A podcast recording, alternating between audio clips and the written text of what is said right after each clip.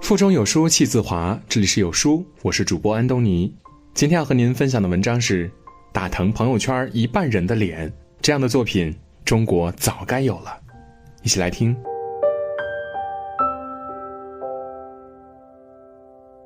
在这个世上活着，哪儿有轻松可言？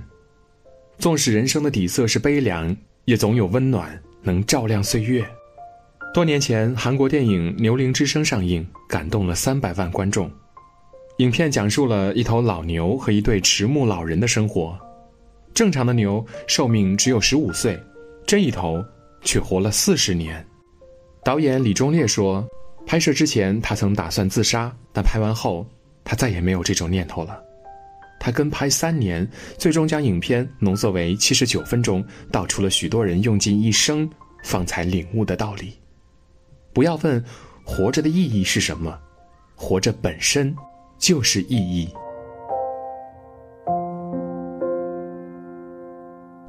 影片的主角是三个衰老的生命：老人崔义军、妻子李三顺，还有一头陪伴了他们四十年的老黄牛。八岁那年，崔义军患上脚疾，此后无法像正常人一样行走。即便如此。老人依旧每天清晨驾着牛去田里耕种，傍晚再赶着牛回家，无论日晒雨淋，几十年如一日。老人的一辈子，也就囿于这片土地，吃饭、睡觉、耕地。当地有一种说法是，牛如果不干活，五年就死了。老人的想法很简单，要一起活着，就要一起劳作，就算要死在田里。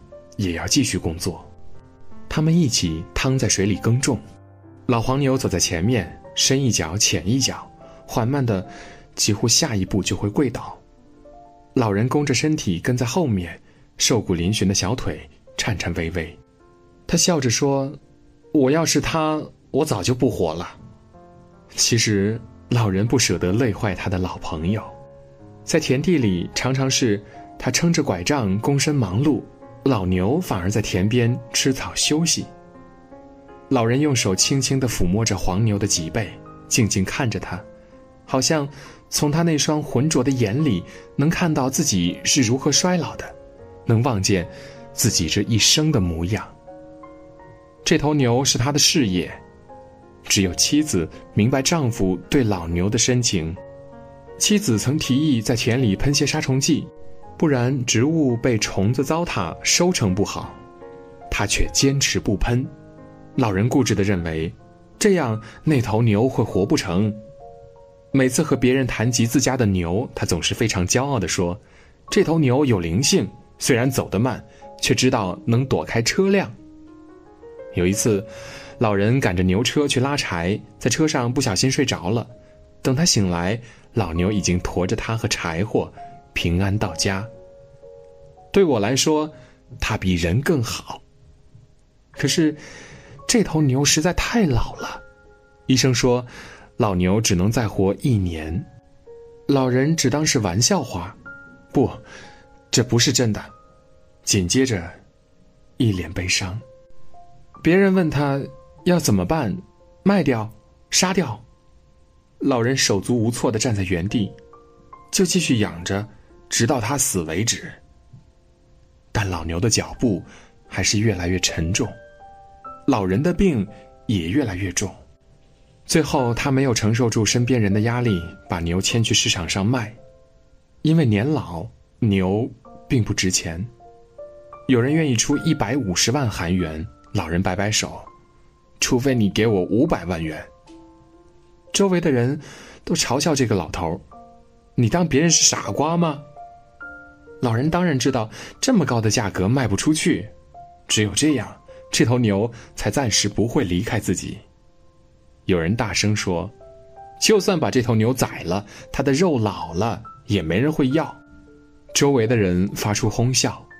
老人低着头，扭着欠绳，大声说：“我不卖了。”在别人眼里，这头牛是连作为工人食用的肉都没资格的，在老人心里。这头老黄牛就是另一个自己。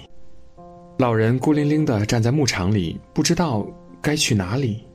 他身边的老牛仿佛看到了自己的结局，从垂老的眼睛里流出了泪水。最终，老牛还是因衰老离开了。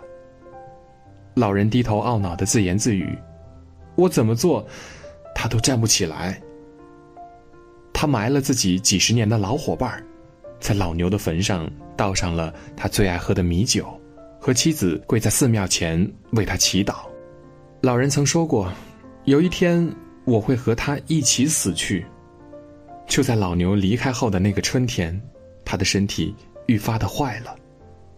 他不再下地劳作，总是呆呆的枯坐屋下，手里拿着曾系在老黄牛脖子上的铜铃。导演问：“你在想他吗？那头牛？”老人回答说：“是啊，不管他是人还是畜生，我都想他。”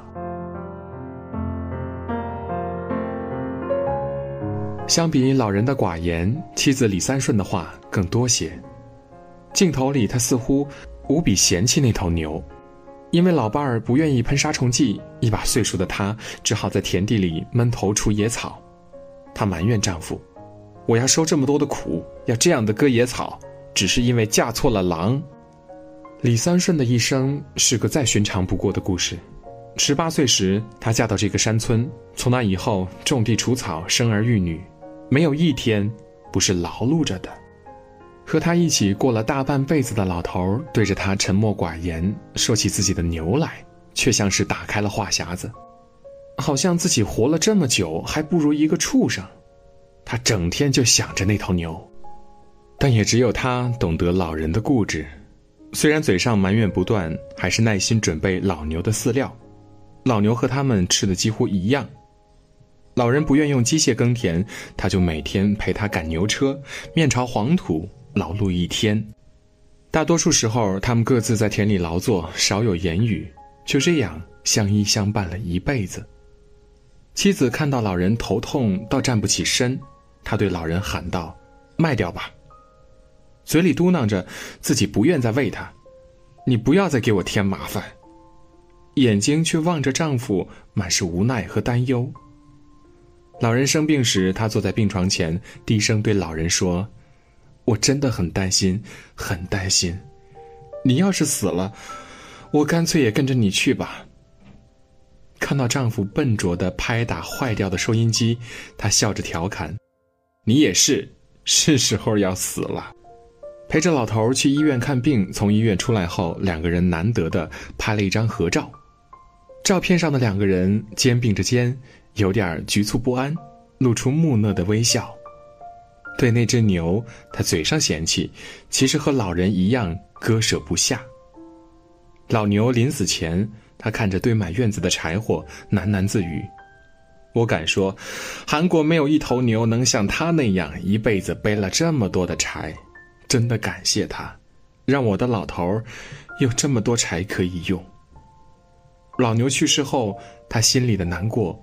并不亚于老伴儿。你为什么这么早就走了？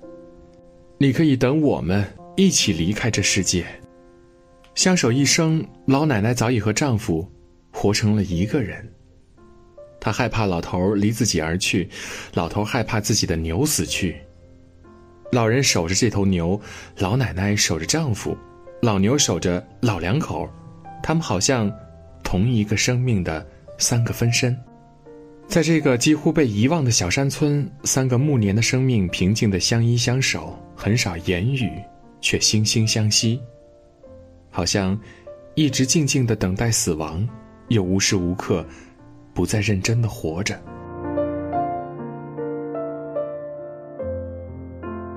和老黄牛相依为命的老两口，其实有九个子女。老人的病越来越重，住在城里的孩子们开着小汽车回家探望。他们在小院里烤肉谈笑，老人和妻子则默默坐在屋檐下。儿子笑道：“这头牛赚钱供我们读书，我们应该感谢他付出的劳力，造就了今天的我们。”儿女们觉得父亲一直在田里劳作，才会病得越来越重，身体继续变坏，让我们担心，我们也没法集中精力工作。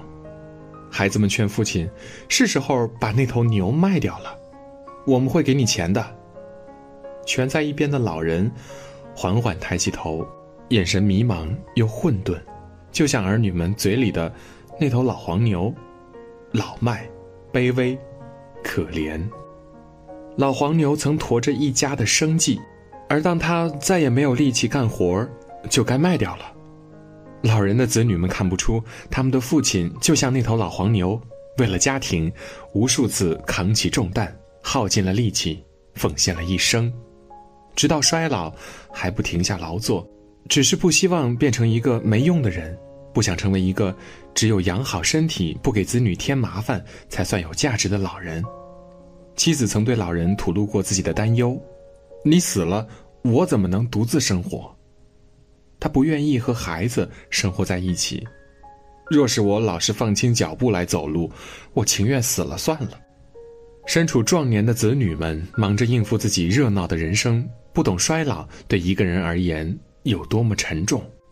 老奶奶说：“小牛吃奶的时候才会和母牛在一起。”除此之外，小牛不会和母牛在一起的。当小牛离开了，母牛还是会留在原地等待自己的孩子。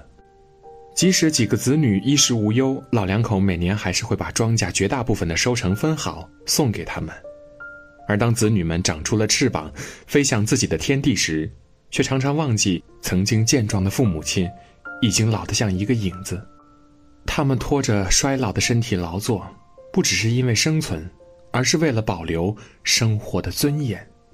活着，用自己的双手活着。在牛铃之声里，两个老人从不避讳谈及死亡这个话题，不管是牛的死亡，还是关于自己。别人问老人：“他死了，你会怎么办？”老人非常认真的说：“我会主持葬礼的。”在看似平静的镜头下，其实一直掩藏着关于生死的沉重思考。纪录片的导演李忠烈在拍摄之前曾想过自杀，因为作品不被外界认可，他陷入自我怀疑，在痛苦的泥潭中长久挣扎。妻子受不了这种缺乏安全感的生活，带着女儿离开了他。李忠烈心灰意冷。这时，有位朋友敲开了他的门，给他介绍了一头牛和一对老人。牛铃之声的投资者预想的拍摄周期是一年，直到老牛过世。但没想到，被医生判定只剩下一年寿命的牛，硬是活了三年。制作成本暴增，投资者、摄影师、录音师都退出了拍摄。到最后，李忠烈身兼数职，一个人扛着摄像机，背着录音机，完成了拍摄。拍完纪录片后，他再也没有了自杀的想法。他说：“老爷爷和牛像药一样治愈了我的自杀倾向。”被治愈的人不止导演，这部投资仅两百万人民币的电影感动了整个韩国。影片刷新了韩国独立电影的最高票房纪录，斩获第十三届韩国釜山电影节最佳纪录片奖，成为改变韩国纪录片历史的经典之作。安慰了无数徘徊在繁华都市里找不到生存意义的心灵，许多人在电影院里流着泪，想起了奉献一生业已老迈的父母，想起了记忆中的田园鸟鸣和回不去的故乡。某种意义上，人是为了活着本身而活着，而不是为了活着之外的事物而活着。就像影片中的老人和那头老黄牛，在日出而作、日落而息的生活里，彼此守护着。无需言说的温情。人生在世多煎磨，我们能做的就是接受生活赋予的责任。能挽留无情岁月的，只有对生活本身的热爱和漫长日子里那份不离不弃的爱和守护。给文章点一个好看吧。曾经无所不能的父母，一天天衰老下去，或许正是你我努力生活的理由之一。在这个碎片化的时代，你有多久没有读完一本书了？长按扫描文末二维码，在有书公众号菜单免费领取五十二本共读好书，每天有主播读给你听。我是主播安东尼。如果您喜欢我的声音，可以在文末的主播简介找到我的具体信息，进一步的了解我。好了，这就是今天跟大家分享的文章。如果您觉得好看，欢迎在文章末尾点击“好看”，和万千书友一起分享好文。我们明天见。